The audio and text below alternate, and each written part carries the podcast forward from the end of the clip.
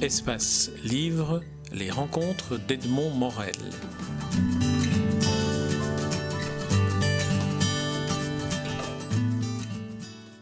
Jean-Baptiste Baronian, comme à chaque fois que nous nous rencontrons, je suis très heureux de pouvoir vous entendre bavarder de choses et d'autres, mais ici en particulier, ce sera de toute la Belgique, pas moins, dans un dictionnaire amoureux de la Belgique que vous publiez dans la collection chez Plon, la collection dirigée par Jean-Claude Simoen.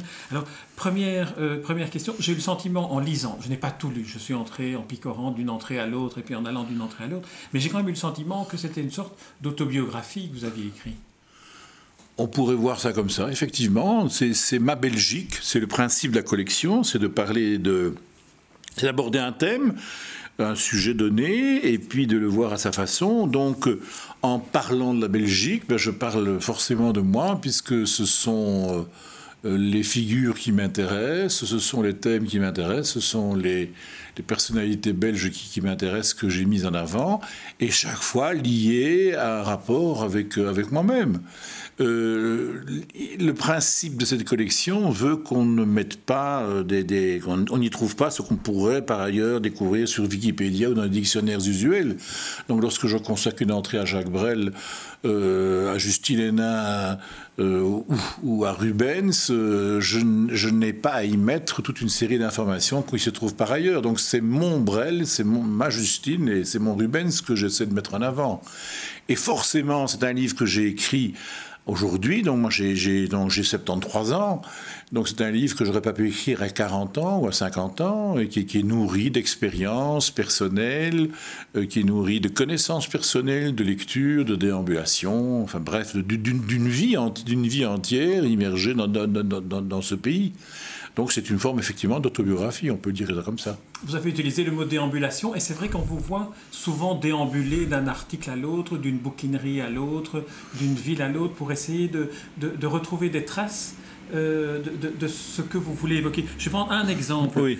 Comme ça on pourra mieux se rendre compte. Oui. Il y a un exemple qui illustre à mon avis typiquement bien ce que nous venons de dire, qui est l'entrée sur l'Expo 58, où on voit le petit Baronian qui devait avoir 5 ou 6 ans à l'époque, ou 10 ans, oui. Et qui raconte ce qui lui reste aujourd'hui comme souvenir d'enfant. Oui, c'est projection. J'ai écrit cet article donc il y a je sais pas quelques mois, et je me suis revu effectivement me trouvant dans cette gigantesque cour de récréation qui était pour moi l'Expo 58, puisqu'effectivement j'étais un gamin et je n'ai absolument cherché aucune référence dans des ouvrages usuels, dans des livres d'histoire. Dans des ouvrages consacrés à l'Expo 58, je n'ai fait que y chercher dans mes souvenirs les passages de Jean-Baptiste Baronian sur ce grand terrain de jeu, où je suis allé 20 fois, 30 fois. Pourquoi y ai-je été si souvent? Je sais donner une explication, parce que ma mère était hôtesse au pavillon du Vatican, c'était une des raisons. Est-ce que pour cette raison, j'avais un laissez-passer? Je l'ignore, ça c'est une chose que j'ai totalement oubliée, parce que je prends à savoir que l'entrée était payante. Est-ce que j'avais un pass? Est-ce que j'avais des facilités d'entrée? Mais enfin, je m'y vois. Alors comme j'habite déjà l'immeuble où nous nous trouvons aujourd'hui, qui était un immeuble familial, je prenais le tram là devant le collège Saint-Michel, et puis c'était interminablement ce tram qui descendait tous les boulevards de Scarbet, qui traversait le pont Van Praat, qui longeait la Haken, et c'était chaque fois au moins 1 heure, 1 heure et quart de tramway. Et puis là commençait pour moi une espèce de visite dans un autre monde, qui était la réduction du monde, mais qui pour moi était un autre monde, parce que tout y était beau, il y avait beaucoup de gens, tout y était propre. Et puis ce n'est qu'après coup que je m'en suis rendu compte, c'était aussi le champ du cygne de ce pays. 58, on avait encore le Congo, les conflits linguistiques, ils n'étaient pas aussi ouverts qu'ils le sont aujourd'hui, le fédéralisme n'en était pas vraiment question, c'était la prospérité économique, c'était l'ère du béton, l'ère de l'acier, donc c'était une Belgique triomphante, triomphale, magnifique, léopoldienne. Donc c'est un peu tout ça que j'ai essayé de raconter. Et puis au fond, c'est en même temps le chant du cygne.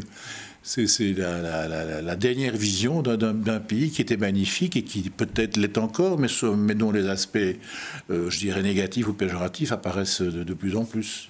En évoquant cet article Expo 58, on se rend compte aussi, et en vous écoutant, que c'est aussi le dictionnaire amoureux d'un écrivain. C'est-à-dire que toutes les entrées sont écrites comme une petite nouvelle, comme une histoire qui est arrivée au narrateur.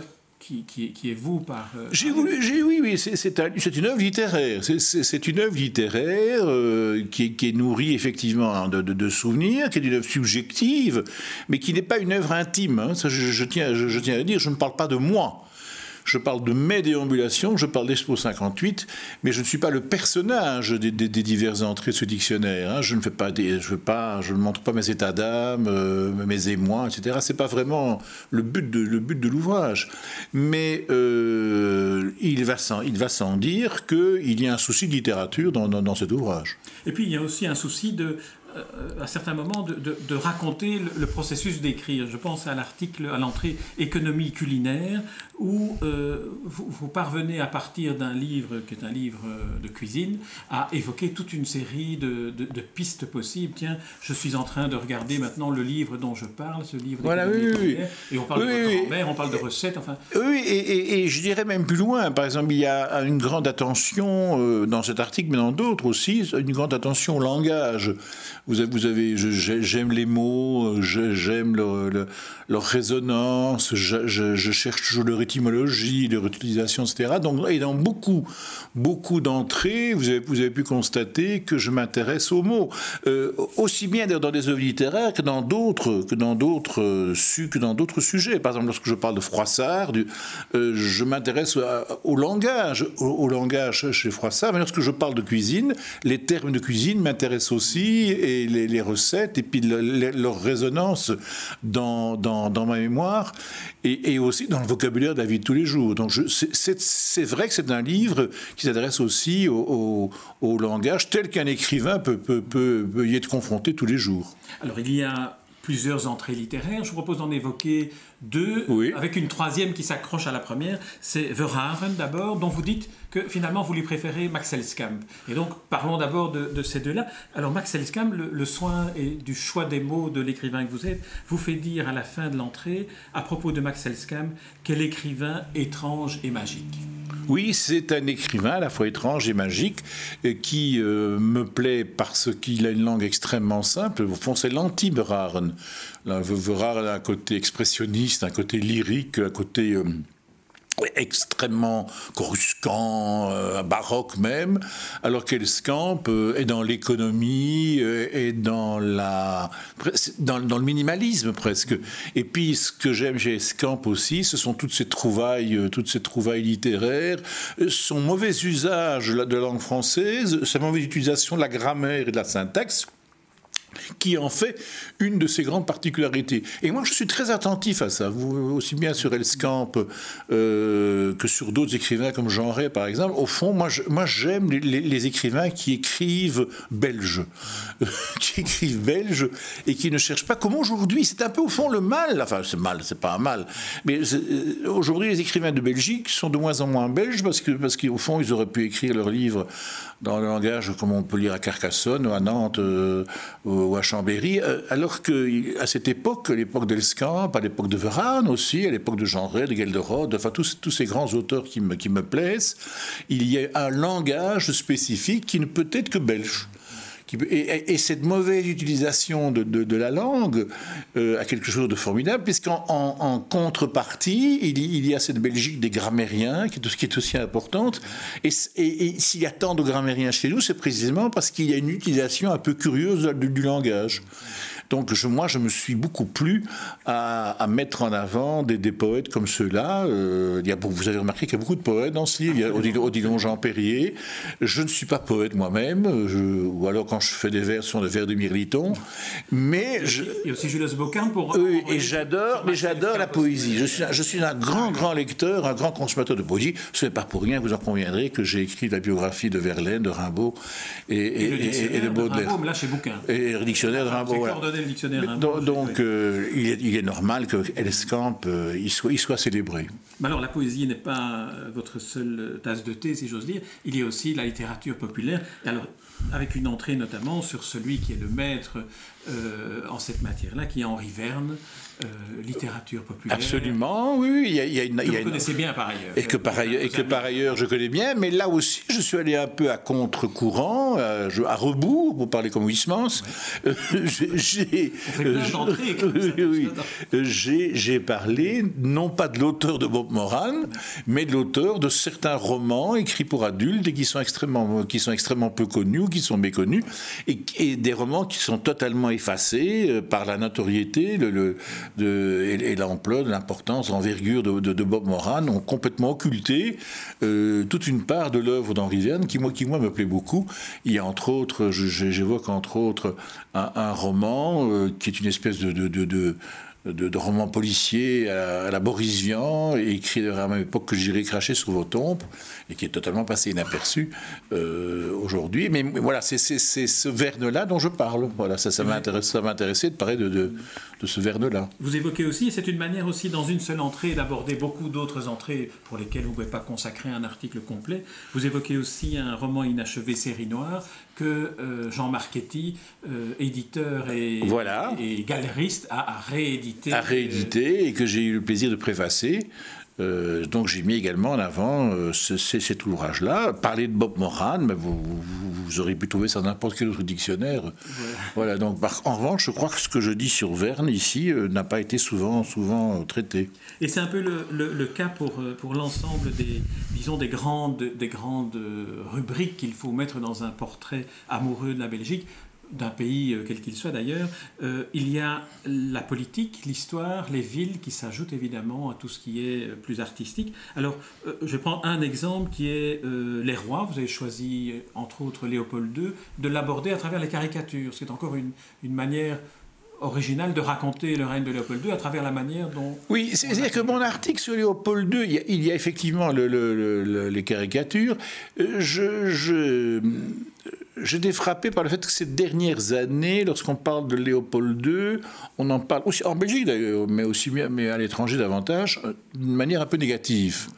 Et on met l'accent surtout sur le colonialiste qu'il était...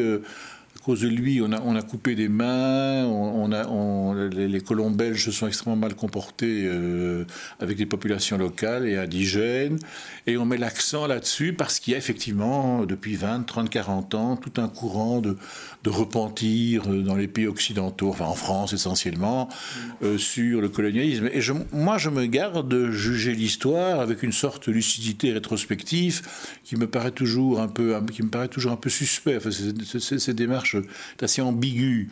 Donc, à force d'accabler, sans doute à raison, et de noircir le personnage de Léopold II, on oublie que la Belgique lui doit tout. Que c'est à cet homme que le pays doit sa prospérité, sa gloire, son essor économique. Jusqu'au début du XXe siècle, la Belgique était la deuxième ou la troisième puissance économique du monde, mais elle ne devait qu'à un seul homme, elle ne devait qu'à Léopold II. Toutes les grandes constructions architecturales qui se trouvent en Belgique, et davantage sont à Bruxelles, c'est l'œuvre de Léopold II, le percement de l'avenue Nuys, l'avenue de Tervuren, toutes les grandes constructions, etc. Donc le roi bâtisseur... qu'on peut caricaturer, hein, mais me paraissait avoir été un peu mis sous le boisseau ces dernières années. Donc moi, j'ai voulu remettre un peu, le roi au milieu du royaume. Et c'est pour ça que j'ai consacré à Léopold II un article de ce type. Mais par exemple, à rebours, lorsqu'on parle de Léopold Ier, moi, je me suis amusé, là, plutôt, à trouver un angle original, et j'ai mis en avant le Léopold Ier épistolier. On a oublié qu'il écrivait 10, 20 lettres par jour. Et alors, ce qui m'a paru extrêmement comique, c'est qu'il écrit à sa cousine, qui est la reine Victoria, lui, le chef d'un tout petit pays de 35 000 km², donne des leçons de gouvernance à Madame Victoria qui possède la moitié du monde. Enfin, c'est extraordinaire de dire attention lorsque vous recevrez et qui était sa cousine lorsque vous recevrez votre Premier ministre. Voilà comment il faut faire. Voilà comment il faut se comporter lorsque vous avez une réunion de conseil ministériel. Enfin, c'est absolument hilarant. C'est un peu cet aspect de Léopold Ier que j'ai mis dans ce livre. Oui, et vous soulignez aussi ce côté multilingue qu'il a. Il est un polyglotte parfait. Il est un polyglotte parfait. Il parle 5 ou 6 langues avec tous les ambassadeurs qui viennent le trouver. Et alors, cet homme qui était destiné au départ à être éventuellement le roi de Grèce, l'a refusé, qui n'était pas belge pour un sou, et à la fin de sa vie, il est devenu presque belgolâtre, et c'est cet aspect que je mets également en avant.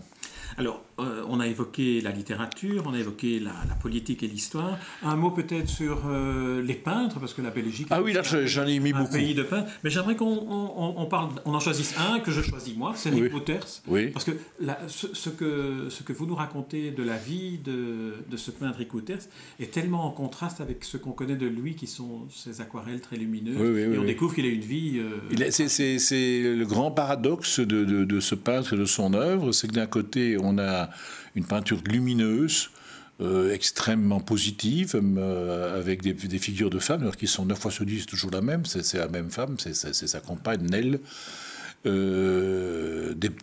peintures pleines d'harmonie, pleines de couleurs, pleines de lumière, et puis la vie de cet homme, qui est au fond une vie presque de misère, une vie de maladie, une vie de souffrance profonde, et puis qui a même été jusqu'à la fin de sa vie être atteint de cécité. Donc c'est pour un peintre, c'est comme pour un musicien s'il est sourd. Enfin, et donc c'est cet aspect-là qu'effectivement j'ai mis en avant, ce grand contraste qu'il y a entre cet homme d'un côté et puis l'œuvre de l'autre. Ces dichotomies existent moins chez d'autres grands peintres. Chez Vries van den Berg, par exemple, qui est un des nôtres grands peintres que je mets en avant, ou Pormeek, qui sont pour moi 2 génies de la peinture, non seulement belge, mais mondiale.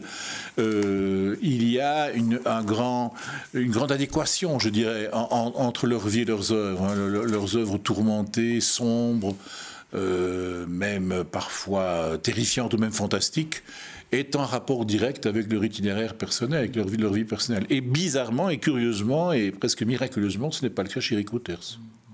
Alors, on ne peut pas évoquer toutes les entrées, mais en refeuilletant l'index, la table des matières, je vois que vous évoquiez aussi Léon Spilliaert, mais je n'ai pas lu l'entrée encore. C'est un dictionnaire qu'on lit évidemment en allant d'un article à l'autre. Mais Spilliaert, j'en ai parlé parce que c'est un peintre qui a été totalement effacé pendant tout le XXe siècle. Et ce n'est que à la fin des années 60 qu'il a été remis en avant et qu'il a été honoré et qu'il a été mis à sa juste place. D'ailleurs, c'est aussi le cas de Knopf, qui était quelqu'un d'oublié. J'ai par exemple mis la main sur, nous parlions d'Exposition 58 pour commencer, il faut aussi rappeler, moi j'étais trop jeune, mais je n'étais même pas né, qu'il y a eu l'Expo 1935, en 1935, il y a eu une grande exposition de l'art belge, ça a donné naissance à un volume gigantesque que j'ai le plaisir de posséder, un volume énorme, donc on peut feuilleter naturellement de page par page, et pas un mot de Spilliaert, pas un mot de Fernand Knopf, et puis toute une série d'autres. C'est très drôle de voir comment les choses évoluent comme ça dans le temps et comment des figures importantes disparaissent. C'est le cas de peintre, mais alors plus fondamentalement, et c'est pas propre à la Belgique, c'est le cas des acteurs de cinéma aussi. Ce sont des gens qui, leur vivant, sont glorieux, célèbres, riches, etc., mais qui sont totalement oubliés dans la génération qui suivent. Lorsque j'ai fait l'article Hit Parade, que vous avez peut-être lu, où je mets l'accent sur ces espèces de concours que les journaux, les TV organisent régulièrement, quel est le plus grand belge de tous les temps, etc. Il est certain que les palmarès qu'on découvre sont sujets à ce que le citoyen interrogé à une époque donnée connaît. Donc forcément, Poelvoorde arrive en 2e ou 3e position du côté francophone, et il est totalement absent. du côté flamand, où c'est Yann de Cleyre qui est forcément mis en avant, et de même un auteur comme Simenon se trouve parmi les premiers chez les francophones, c'est Ernest Claes qui se trouve chez les flamands. Donc, et alors en pensant à Poelvoorde, je me disais, mais au fond, tous ces acteurs belges comme Fernand Gravet, Jean Servet, etc., plus personne ne sait qui ils sont aujourd'hui, et je peux gager, hélas, que Poelvoorde, dans 50 ans, sera totalement également oublié. Mais quand je dis Poelvoorde, c'est le cas des acteurs français, qui connaît, en dehors de nous deux figures comme Jean Gabin peut-être, et encore, mais tous les autres acteurs qui étaient contemporains de personne ne les connaît. Interrogez vos enfants, interrogez vos petits-enfants, tous ces noms disparaissent. Et mes héros de Hollywood, quand j'étais jeune, Robert Taylor et Victor Mature, plus personne ne sait qui ils sont. C'était les équivalents de Johnny Depp ou de Brad Pitt aujourd'hui. C'est ça qui est formidable. Donc j'ai voulu mettre ça en avant également dans ce dictionnaire. Alors si vous voulez bien, on va terminer par deux entrées. L'une qui m'a surpris quand j'ai vu dans la table des matières, c'est l'entrée violence. Alors, oui. Du belge, on a plutôt l'image de quelqu'un de débonnaire et de consensuel. Oui, parce qu'il y a aussi, c'est la Belgique des tueurs du Brabant Wallon, c'est la Belgique de l'assassinat de Coles, c'est la Belgique de l'affaire Dutroux, c'est la Belgique des grèves qui provoquent des morts. Il y a une violence contenue, comme ça, chez les Belges. J'ai recité une phrase de Françoise Mallet-Joris qui dit bien que cette violence est chez nous tout à fait latente, qu'elle peut exploser davantage. Et c'est un peu ça dont j'ai voulu parler. Et moi, ça m'a toujours frappé. Je voulais aborder ces questions... un peu négative. Je me demandais si j'allais faire une entrée de tueur de Brabant Wallon, est-ce que je fais une entrée du trou, est-ce que je fais une entrée... Et finalement, je les ai regroupés dans l'entrée violence, qui fait contrepoids d'ailleurs à une autre entrée qui s'appelle paix. Mm-hmm. On oublie trop souvent que... Au début du XXe siècle, en l'espace de 10 ans, la Belgique avait 3 fois le prix Nobel de la paix. C'était aussi lié à ce que nous disions tout à l'heure, au fait qu'à l'époque, la Belgique était un peu une vitrine du monde, donc on s'y intéressait, mais c'est incroyable qu'en 10 ans, nous avons eu 3 fois le prix Nobel de la paix. Donc paix et violence vont ensemble. Alors l'entrée par laquelle j'aimerais que nous terminions cet entretien concerne une ville et un écrivain, c'est Liège et Simenon. Oui. Simenon, vous êtes le président et fondateur, je crois, de l'association des Amis de Simenon en Belgique. Vous êtes vraiment un spécialiste de Simenon. Et j'étais surpris de la manière dont vous abordiez la ville de Liège, par ailleurs, comme si... Mais c'est-à-dire que j'ai fait une entrée Simenon et puis j'ai fait une entrée Liège. Donc j'ai bien distingué les choses.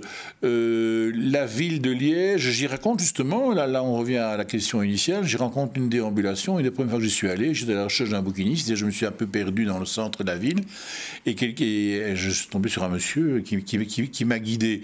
J'ai surtout montré Liège comme une ville qui nourrissait à travers surtout l'art une certaine forme d'irrévérence et que toute une série d'artistes d'aujourd'hui, ne serait-ce que Jacques Charlier, pour prendre une figure très connue, mais d'autres ont été, au fond, c'est un anti-peintre. Il y a une forme aussi, de critique de la société. Et je trouve que les Liégeois ont une forme d'autodérision assez extraordinaire. Ils sont très fiers de leur ville, ils sont très fiers de ce qu'ils sont. En même temps, ils sont les premiers à se moquer non seulement d'eux, mais des formes d'expression à travers lesquelles ils travaillent, c'est-à-dire essentiellement l'art. Donc j'ai fait un article mettant en l'accent sur cet aspect des choses. Et puis j'ai fait un article tout à fait différent sur Simenon, que je considère, comme vous le savez, comme un des plus grands écrivains de langue française, un plus grand romancier, non, je précise bien romancier de langue française, et je dis une des raisons pour lesquelles j'ai cette admiration pour son œuvre. Je mets l'accent sur le fait que, contrairement à ce qu'il a souvent dit et répété, il s'est présenté étant comme un homme comme un autre, un homme simple, un homme qui avait une vie finalement extrêmement banale, que c'était pas du tout le cas, et que si on était un homme comme un autre, on n'écrirait jamais 400 romans, on ne pouvait pas écrire 190 chefs-d'œuvre qui sont ces romans patronymiques, et qu'on ne pouvait pas avoir cette espèce de génie romanesque qu'il a et qui est le sien, et qui, moi, me fascine toujours et continue de me fasciner. qui fait d'ailleurs qu'aujourd'hui il est entré dans la Pléiade, ce qui est pour la littérature française une des entrées... Qui est une forme de consécration, de reconnaissance, de légitimation. Oui, pardon. Il est retraduit maintenant dans toute une série de... Il est retraduit, et par exemple, ce n'est qu'en France, ou même en Belgique, qu'on continue de distinguer littérature populaire de littérature qui ne l'est pas, littérature de garde, de la littérature sérieuse, mais il faut savoir que dans des pays étrangers importants, en Italie, en Allemagne, et en Angleterre et en Hollande, Simenon apparaît dans des catalogues à côté des plus grands noms de la littérature du XXe siècle. Il est à côté de Kafka, à côté de Musil, à côté de Pirandello, à côté de François Mauriac, etc. Donc ce n'est qu'en francophonie, peut-être en Belgique, qu'on continue d'entretenir ces espèces de distinctions très fallacieuses. Alors Jean-Baptiste Baronian, le dictionnaire amoureux de la Belgique fait à peu près 800 pages. Est-ce qu'il y a une entrée que nous n'avons pas évoquée et que vous auriez aimé évoquer de manière un peu plus particulière, une de vos entrées favorites, ou peut-être une de celles qui vous a le plus créé de difficultés à la concevoir, à l'intégrer J'ai pas eu de difficulté à concevoir les entrées, puisqu'aussi bien je les ai choisies. Donc le choix est personnel, les entrées sont liés à une volonté de ma part. Personne ne m'a obligé à parler de ceci ou de cela, ou de ne pas parler de ceci ou de cela. Il y a des entrées qui me paraissent plus pertinentes que d'autres, mais ce n'est qu'un regard personnel. Je ne sais pas, il y en a certainement beaucoup que je souhaite, mais il y a une entrée que je voulais mettre en avant, c'est l'entrée d'Imerx. Voilà, parce que voilà, c'est un personnage qui m'a toujours fasciné, ses exploits sont extraordinaires, et je crois que j'ai fait une entrée un peu lyrique autour de ce personnage, de ce coureur cycliste qui est un symbole pour moi, non seulement de la Belgique, mais qui est peut-être un des plus grands sportifs de tous les temps, tout sport confondu. Et de manière générale, d'ailleurs, vous avez remarqué que j'ai consacré plusieurs articles au cyclisme, qui est une de mes grandes passions. Absolument. Mais j'ai aussi parlé de football, je parle de motocross, je parle de balle pelote, je parle de tous ces sports où les Belges brillent, je parle du circuit de Francorchamps, etc. Donc il n'y a pas que...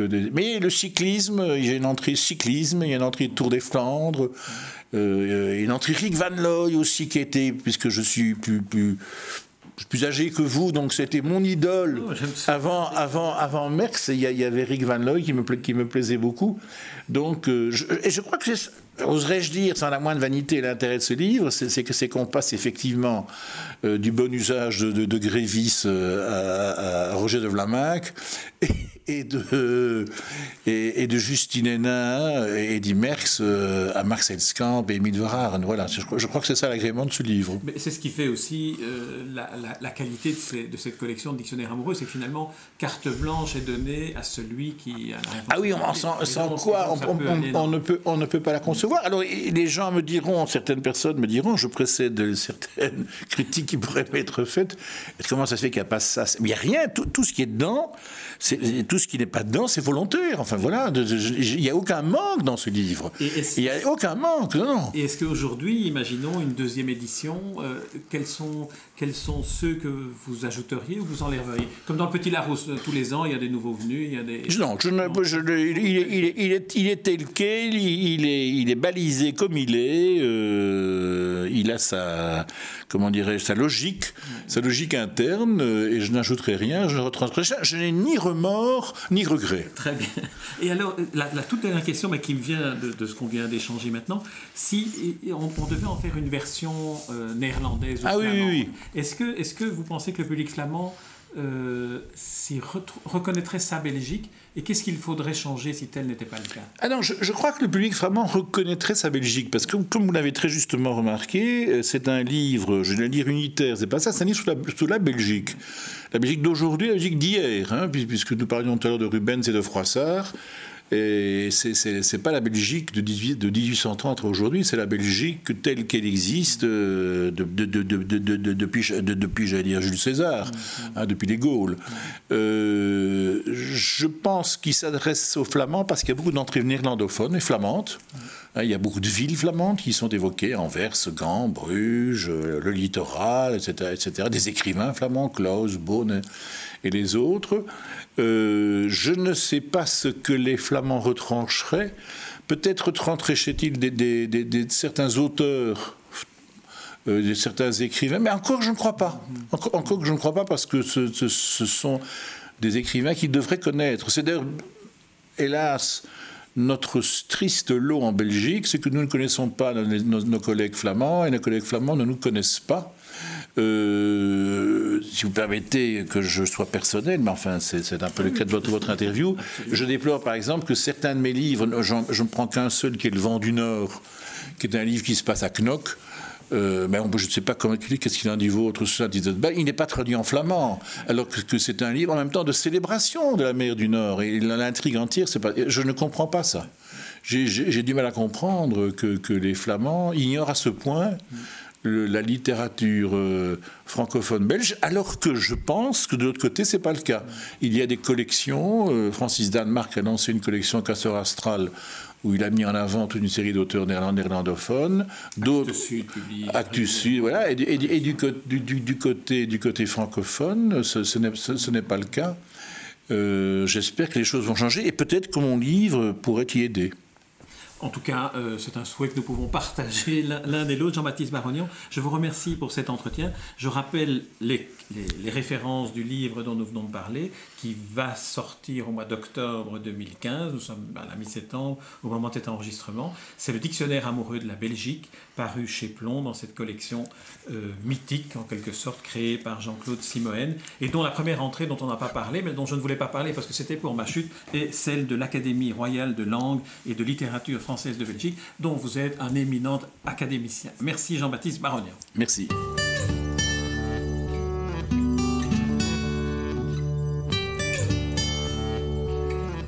Espace Livre, les rencontres d'Edmond Morel.